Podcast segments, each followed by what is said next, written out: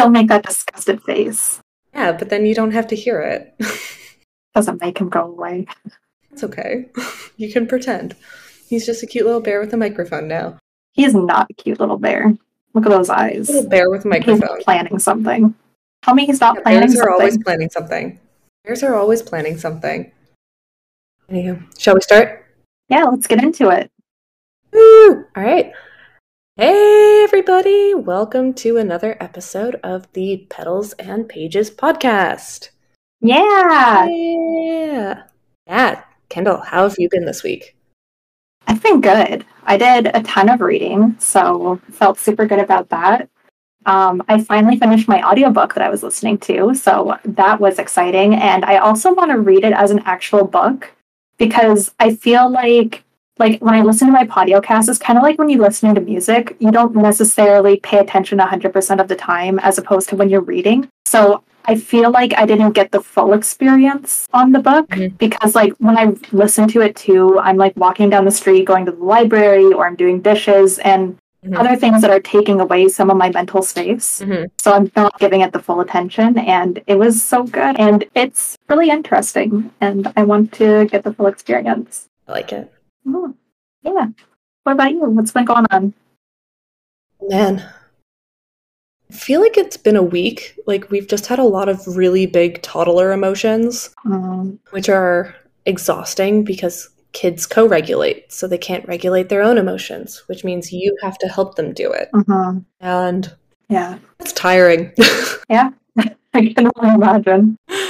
So, yeah, just tired. But, like, I'm still averaging now, like, two books a week. That's good. Like, I'm finishing two books a week, and it's awesome. Yeah. It's the most I've ever read in my entire life. Yeah, I'm doing about the same, too. It feels great. Yeah.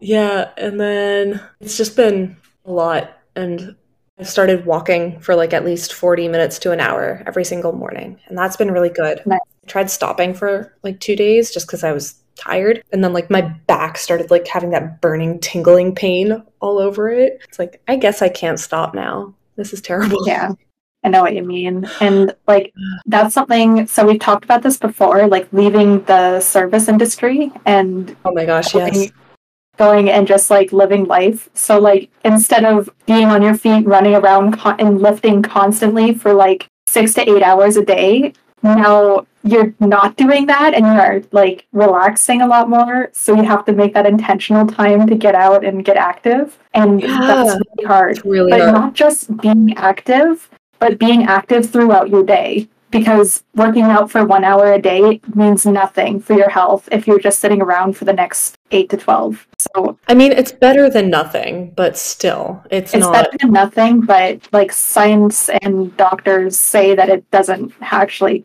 contribute greatly towards your health. Yeah, like you need to be standing. That's the benefit of a standing desk. Peter has one, and I don't think he sits at all during the workday. He's just standing the whole day. Yeah, Aaron, Aaron just got one too because they were having that big sale, so he got one of those standing desks, and it's like his favorite thing now. He's obsessed with it. I think when we have a more like officey office, I want to get one so I can move and fidget more, because that's part of my problem with a lot of stuff. I just get up and then I can't like do work when I'm standing. So yeah. I just go do other things. That's fair. Learning that I can like treadmill and read has changed my life. Oh, I love it. It's great. I struggle to like walk and read. The book moves too much and my eyes don't focus mm. on the words, so I don't process as well. Um, yeah. But that's the benefit of podcasts and audiobooks. That is very true. Yeah, I'm a little bit adjusted, but I definitely read slower. Mm-hmm. Yeah. And walk yeah. slower, so it's not like the ideal. Yeah, I like to like pick up a good pace. Like, I'm not quite power walking, but like I'm definitely city walking. But that's the server. That's like the service industry in mm-hmm. you. But it's also like if you're doing walking for exercise, you should be going at a good clip. Yeah. You should be getting your heart rate up and yeah, it's a good pace that you're supposed to walk at is mm-hmm. where your heart rate is up, but you're still able to talk without running out of breath. Yes. Yes. Well, we just turned this podcast into a health podcast. Heather, I know, right? You and I are like into health stuff. We are. Kind of podcasting. My so blog like, was, and all my writing for the past like year has been no geared right? towards health and fitness and well-being. Well, not fitness necessarily, that's recent, but yeah, like I don't know, it's something that we're trying now that we have a two and a half year old. We're trying to kind of get back into everything and find a good routine. Um, yeah, yeah, but yeah, it's hard. There's so much to do in the day, and daycare is only there for like eight hours. Yeah. And in that eight hours, it's like cleaning and fitness and work and make dinner and, and, and. Yeah. What do I do? Um, but yeah, other than like just finding time for fitness in our day, our garden is exploding. Nice. The peas are still flowering and giving us like, uh, we have snow peas. Um, So we've already had two meals of snow peas, and they're still flowering, um, but the tomatoes and jalapenos are going. We have six tomato plants, um, three plants each of two different heirloom varieties, uh, striped German and Cherokee purples. They're both so tasty. Sounds good. And then we have jalapenos. And I see, just from where I'm sitting, I see at least four jalapenos that are already set and growing, and they're just like tiny little baby jalapenos. That's so cute.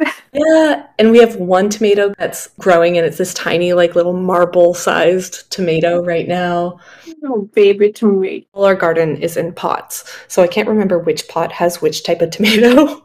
But that's fine. It'll be a surprise. And then we have this whole like vertical window box setup where we have like pansies, calendula, a couple different mm. herbs, snapdragons, a whole thing of wildflowers, and all of those are like flowering and prolific and just like taking over. It's really cool. I do have to nice. do some maintenance. There's a lot of deadheading I have to do, but that's okay.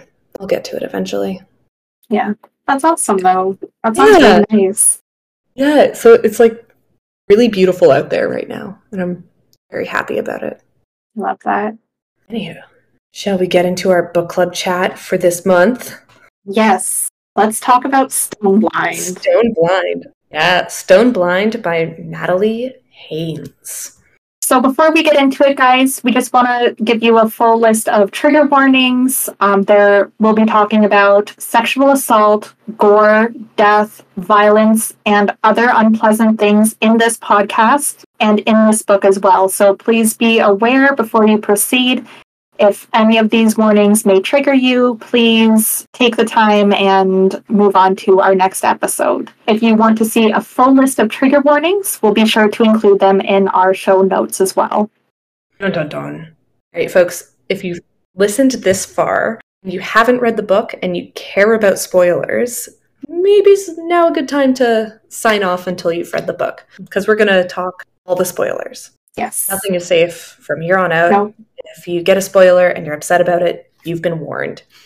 Yes, you've had your shot. And I'm really interested to talk about this one because Heather and I have been texting back and forth for a while. And mm-hmm. Heather has very big opinions on this. And I'm so curious what she has to say. And she's been holding it in for so long now. And I've been going crazy. Because we're trying to, like, actually have this be our chat about the book. We're trying not to talk about it At privately. All. So At we'll all. just be like texting each other these really ambiguous, almost ominous messages about whatever we're reading for book club. Like, oh my god, this book. That's just not me. It's like shrieking into a text message. Yeah. Yeah, one hundred percent. So I'm super, super curious what you have to say. I really need to know immediately.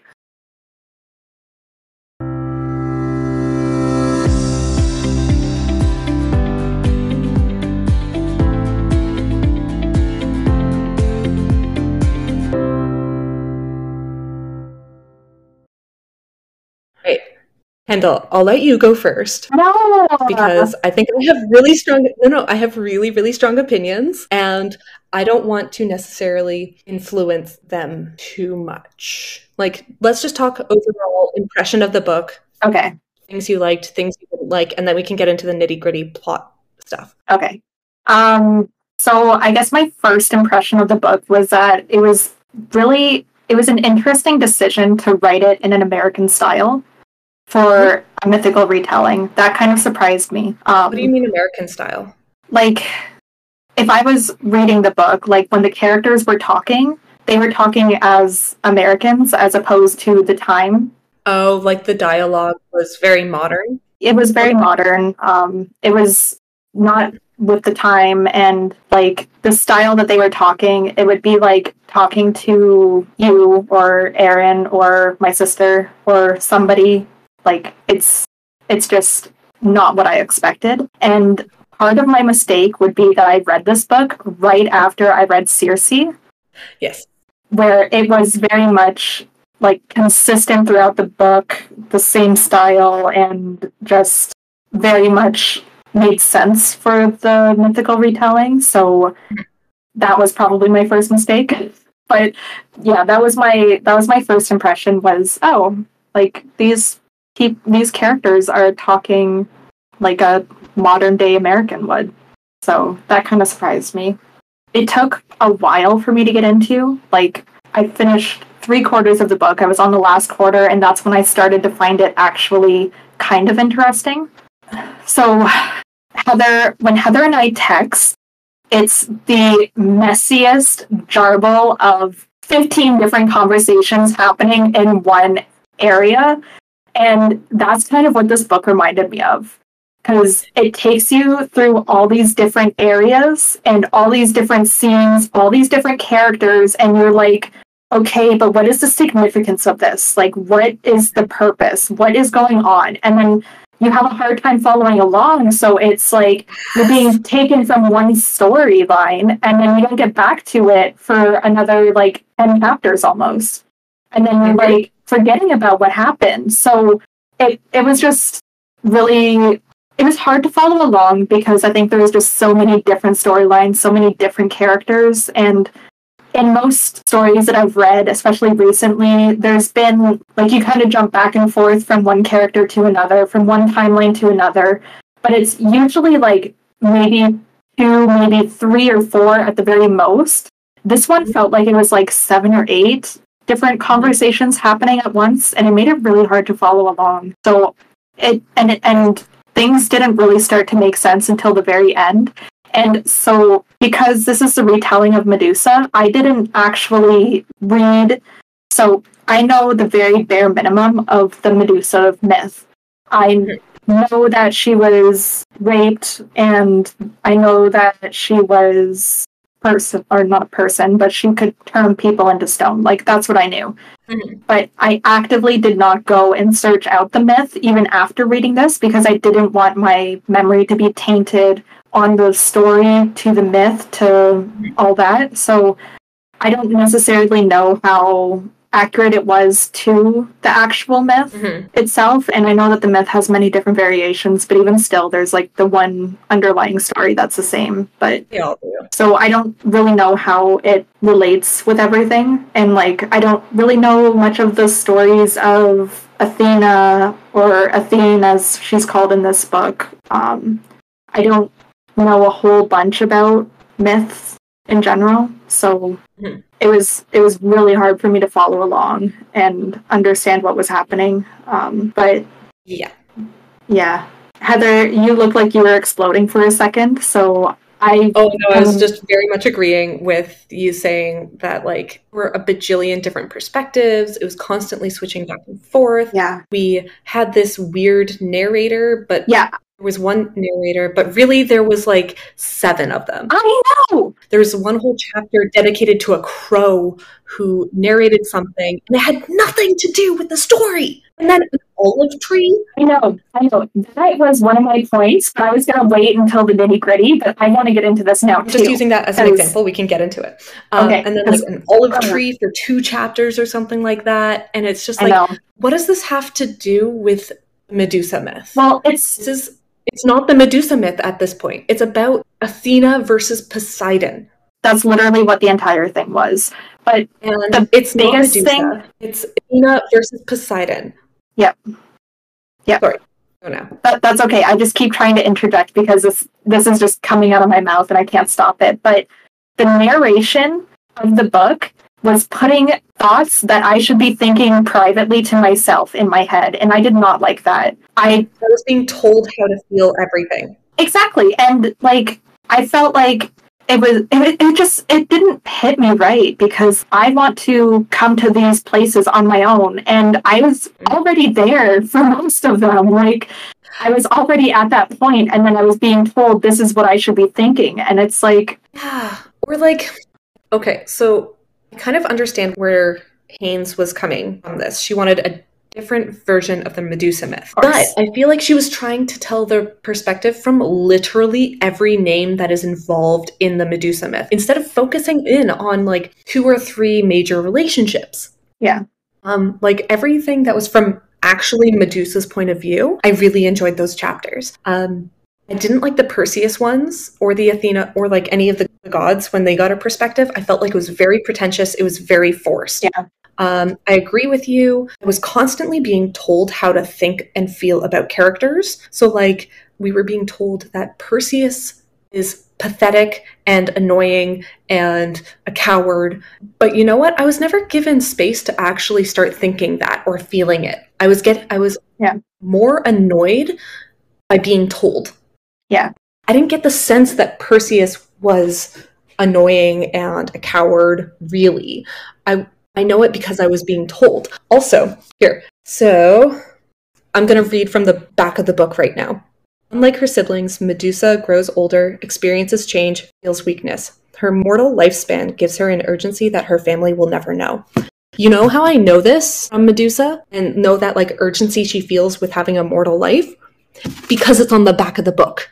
It's never brought into the book. No. Unlike you, I never got into this book. I struggled with it from the minute I started until the end, because it was just constantly telling me how to feel, telling me what to do. And then you know what? Haynes turns Medusa into a freaking pick-me girl. Literally, quote from the book. I wrote this down on a post-it note in all caps because I was so annoyed. From the book, it really wasn't like other girls.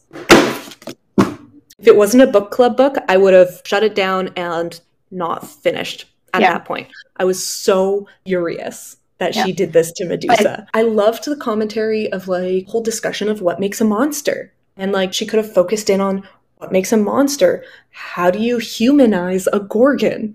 Yeah. And I thought the Medusa chapters actually did a really good job at that. The chapters with Medusa's sisters, Eh, again, it felt very pretentious and stale and constantly telling me what I should be thinking and feeling. Totally agree with that. Um, with the Medusa, it, it was also frustrating because she was actually in the novel so little, and she wasn't given any kind of plot line, period. Like, mm-hmm. she was assaulted by Poseidon. She's a problem. That's okay. That's, that's what the myth was about, I'm pretty sure.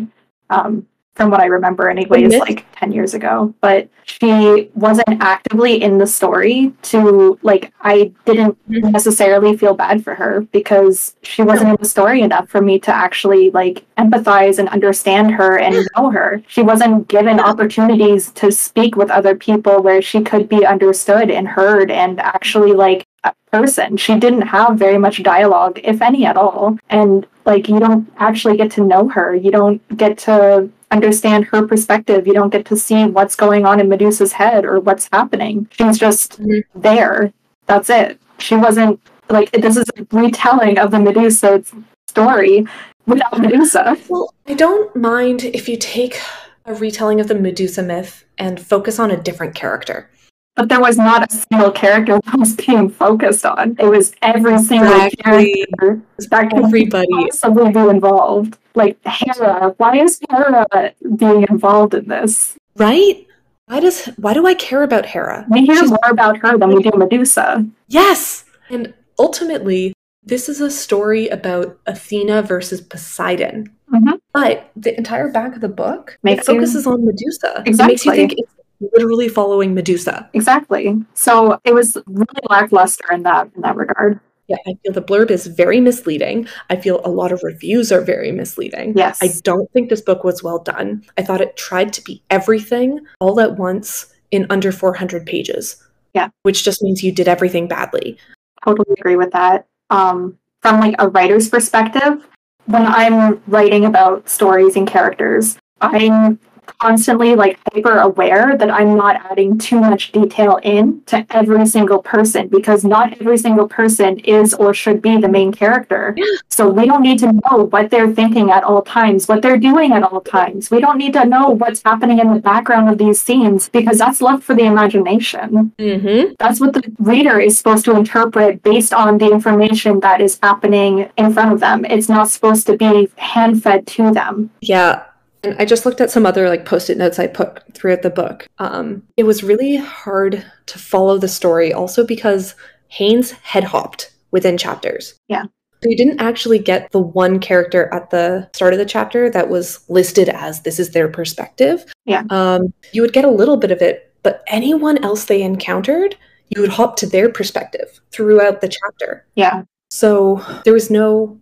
So even though you're hopping constantly to the, all these characters, some of which only have two or three chapters and they're short and they don't tie in later and they make no sense. Why was this not cut in editing? Um, but like within the chapter itself, you're constantly changing perspectives. So you have to slow down and be like, wait, what? What's happening? Who's who's the perspective here? Yeah. And there were, I think, a lot of really interesting bits of commentary or themes that could have come up that would have been really great to lean into, like the mother-child relationship. You see it with like Danae and Perseus. That would be really cool. You could see the Zeus-Athena parental relationship. That could be really cool. You could see the whole thing of Medusa missing her mother because she never knew her mother. Mm-hmm. Um, the whole theme of what makes a monster. I thought that would have been really cool if Haynes just went and leaned into it. Yeah.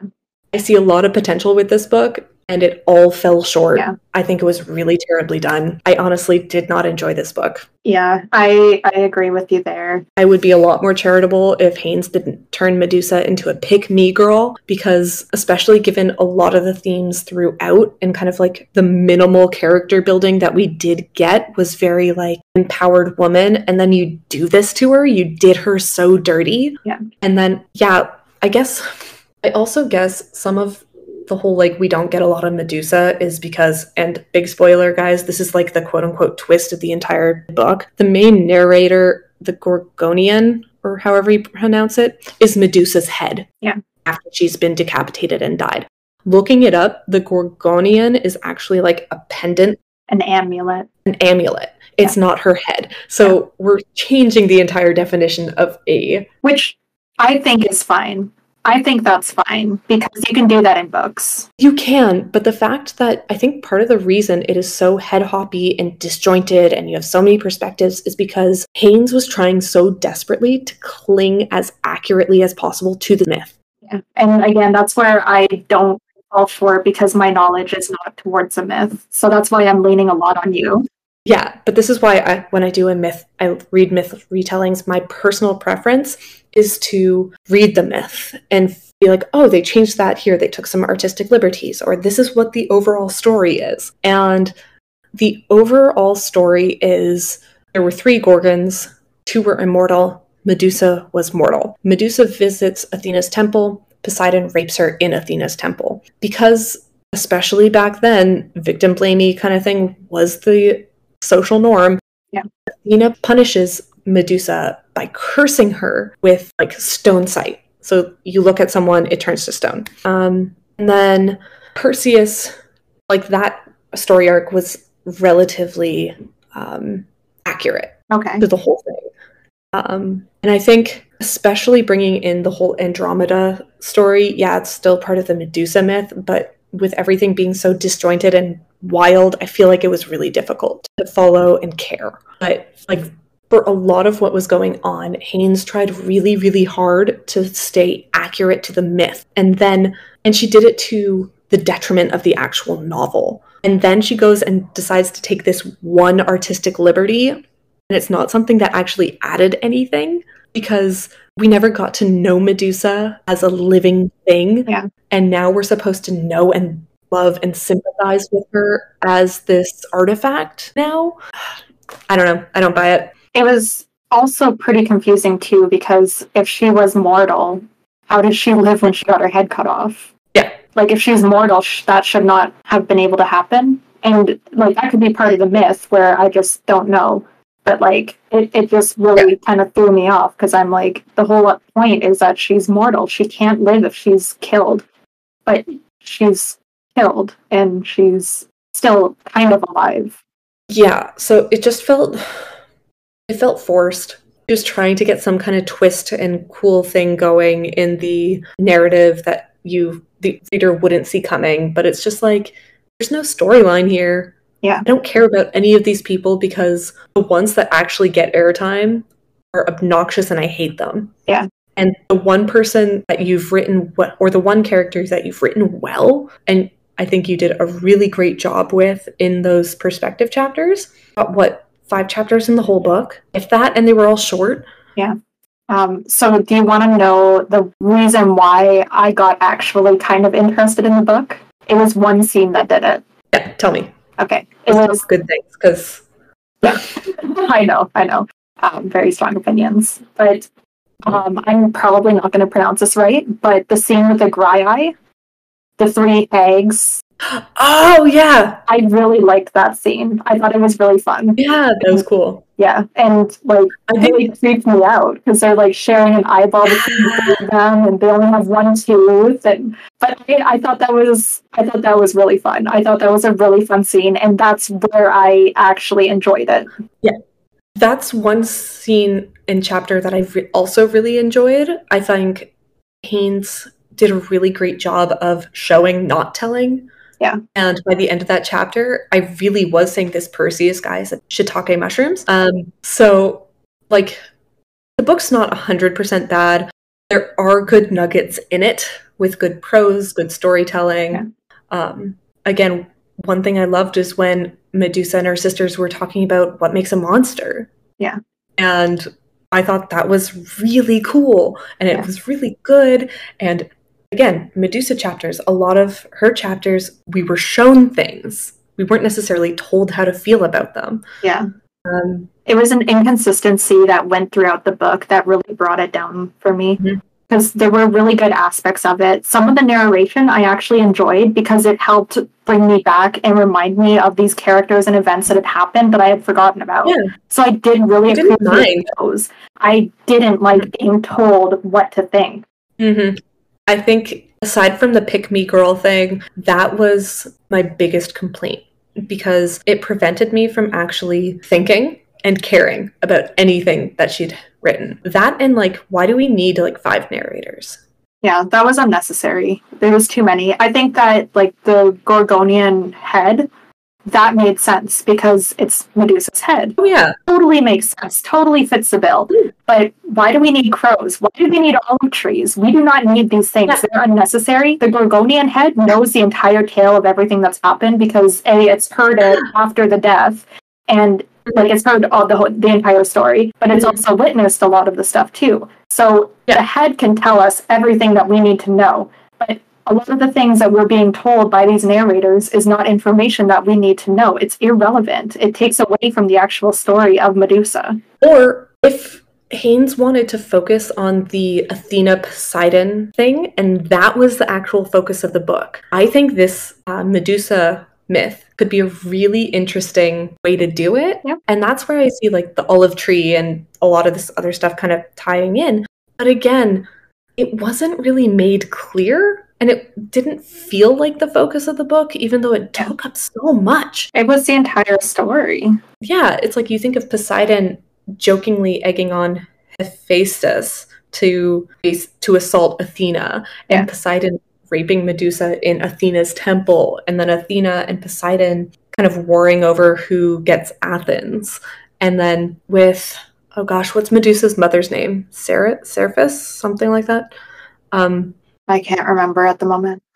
Serata or something like that. Yeah, and you get, like, something like that. But Medusa's mother goes, and she's the one that's supposed to consume Andromeda. And you get kind of Athena helping Perseus defeat this ancient, otherwise immortal monster. Um, and I think that could have also been a really cool way to, like, Haynes touched on it with Medusa, or as the Gorgonian, finally laying her eyes on her mother, and it just all fell short. Yeah. And you had this, like, whole chapter of Medusa dedicated to how lost she was feeling without her mother, And it's like, oh, yeah, we know our father, but we don't know our mother. And Medusa commenting like, but mothers are the only ones that matter because she watches the sheep. And I don't know, I just felt like that scene felt short. Yeah. But it was also like this whole Athena Poseidon thing. And it felt very, it just, it fell short. The whole book, I think, fell short. It was trying to do so much and it felt unfocused the whole way through. And it was hard to be like, well, what's the point of this book? Mm-hmm. Because almost every book has a point. Yeah.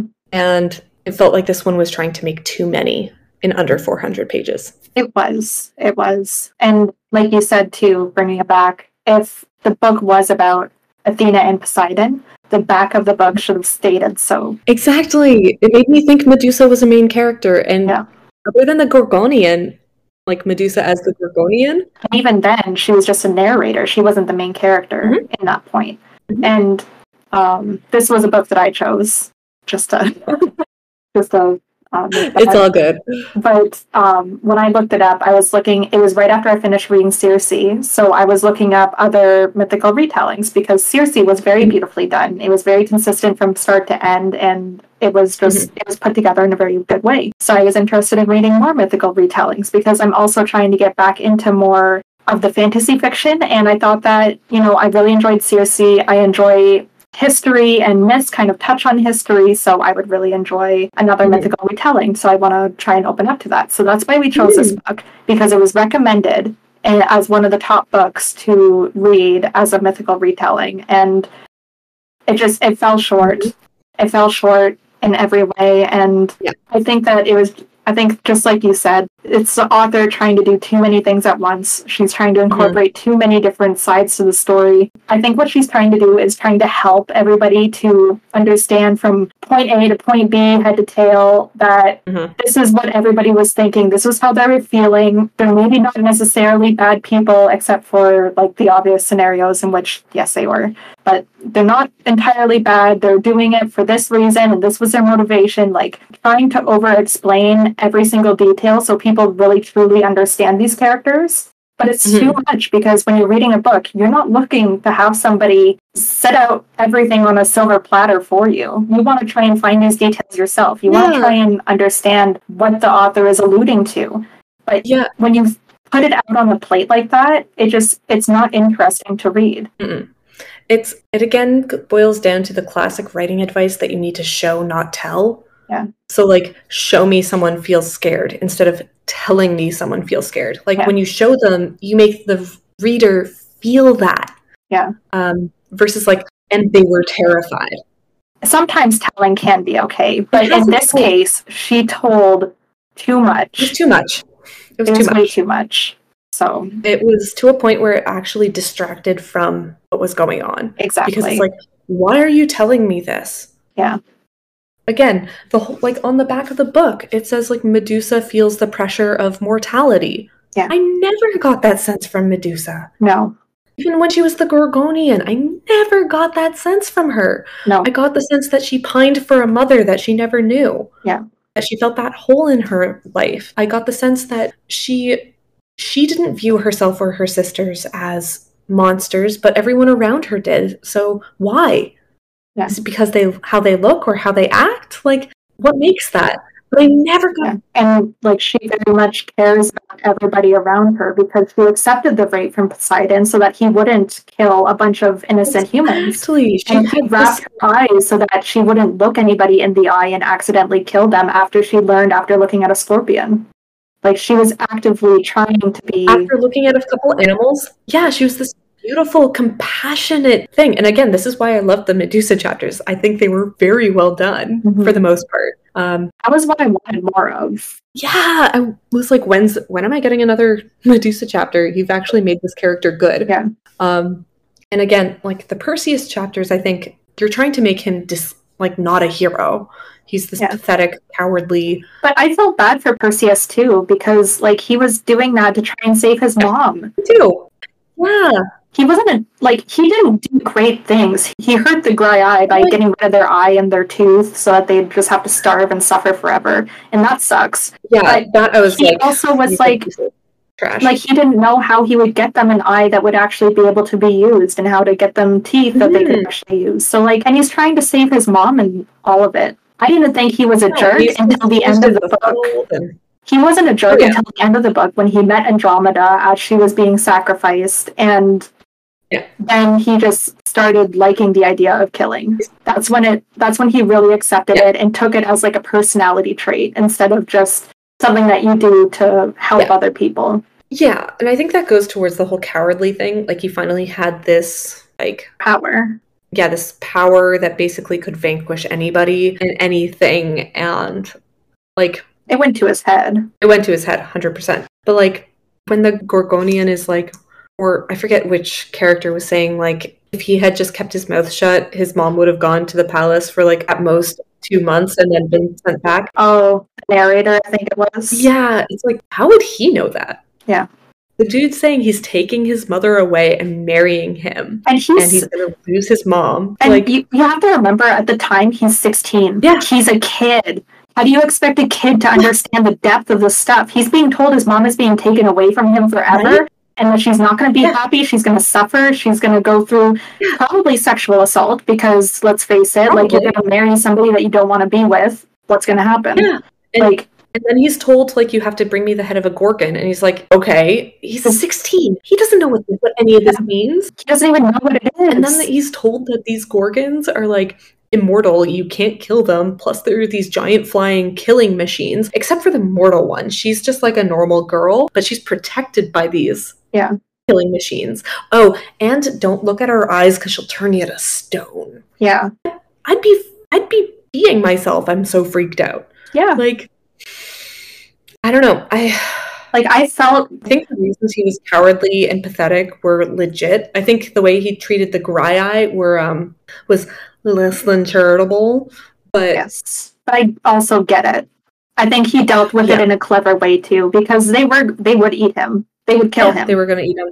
Yeah. yeah. Like, that was their intention. And I think that if he had brought them back all the teeth and the eyes, they still would have killed him. Because they're, one hundred percent. They're, like, even though they're pretty defenseless, like, especially now, without the eye and yeah. the teeth, but yeah. they're essentially not, not great hags. Mm-hmm. They don't care about humans, mortals. They don't mm-hmm. value the life. They just mm-hmm. are hungry. And what else are they going to do? I know, right? So, like, I, I get it. I felt worse for him at the beginning. I didn't start thinking he was a jerk until after he saved Andromeda, because that's when he started using his power. Mm-hmm.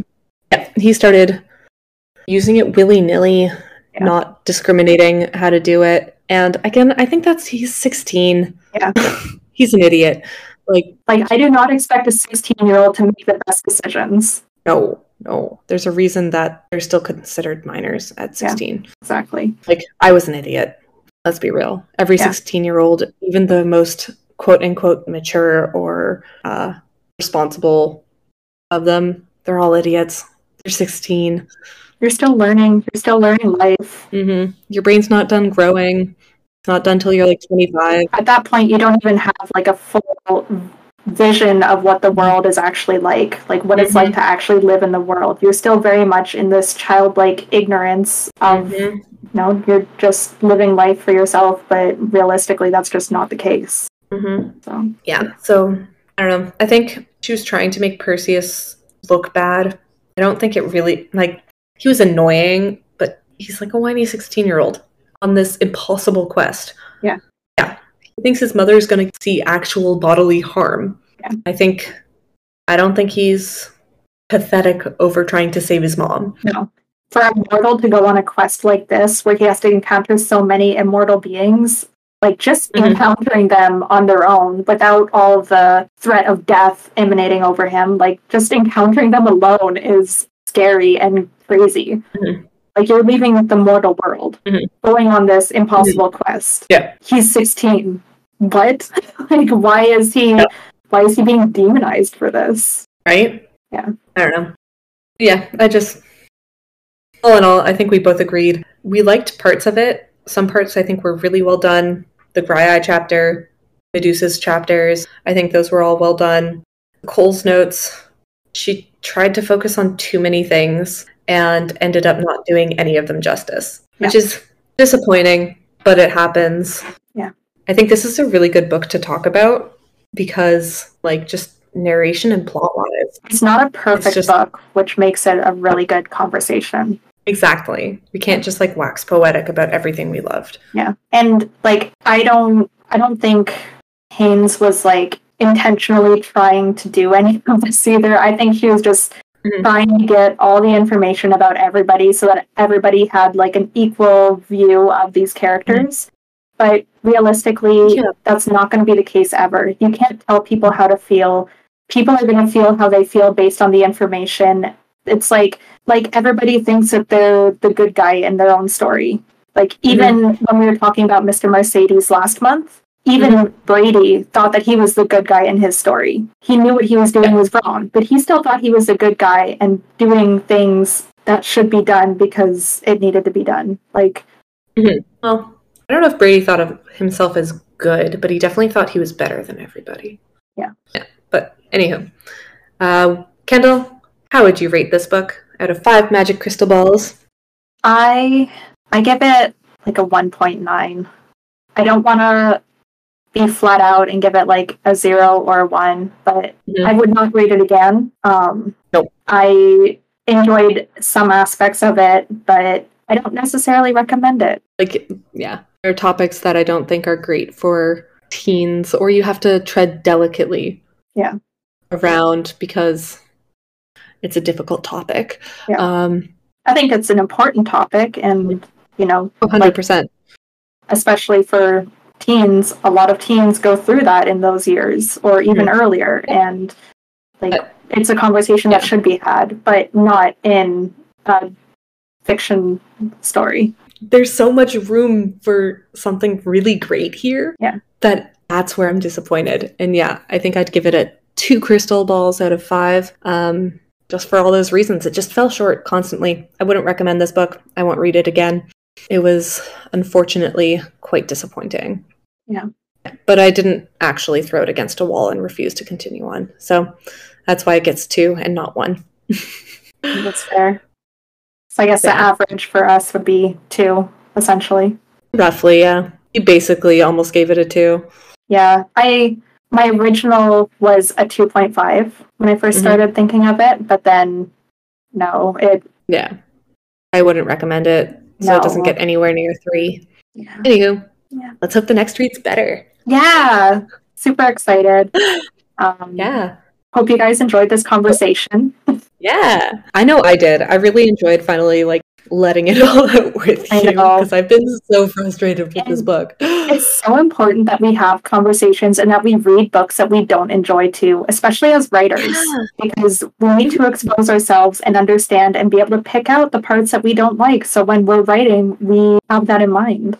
Or when we're editing, we have that in mind. And it's like, I think about, like, Mister Mercedes and Stone Blind. Like, I didn't really like either of those books, but I didn't like them for different reasons.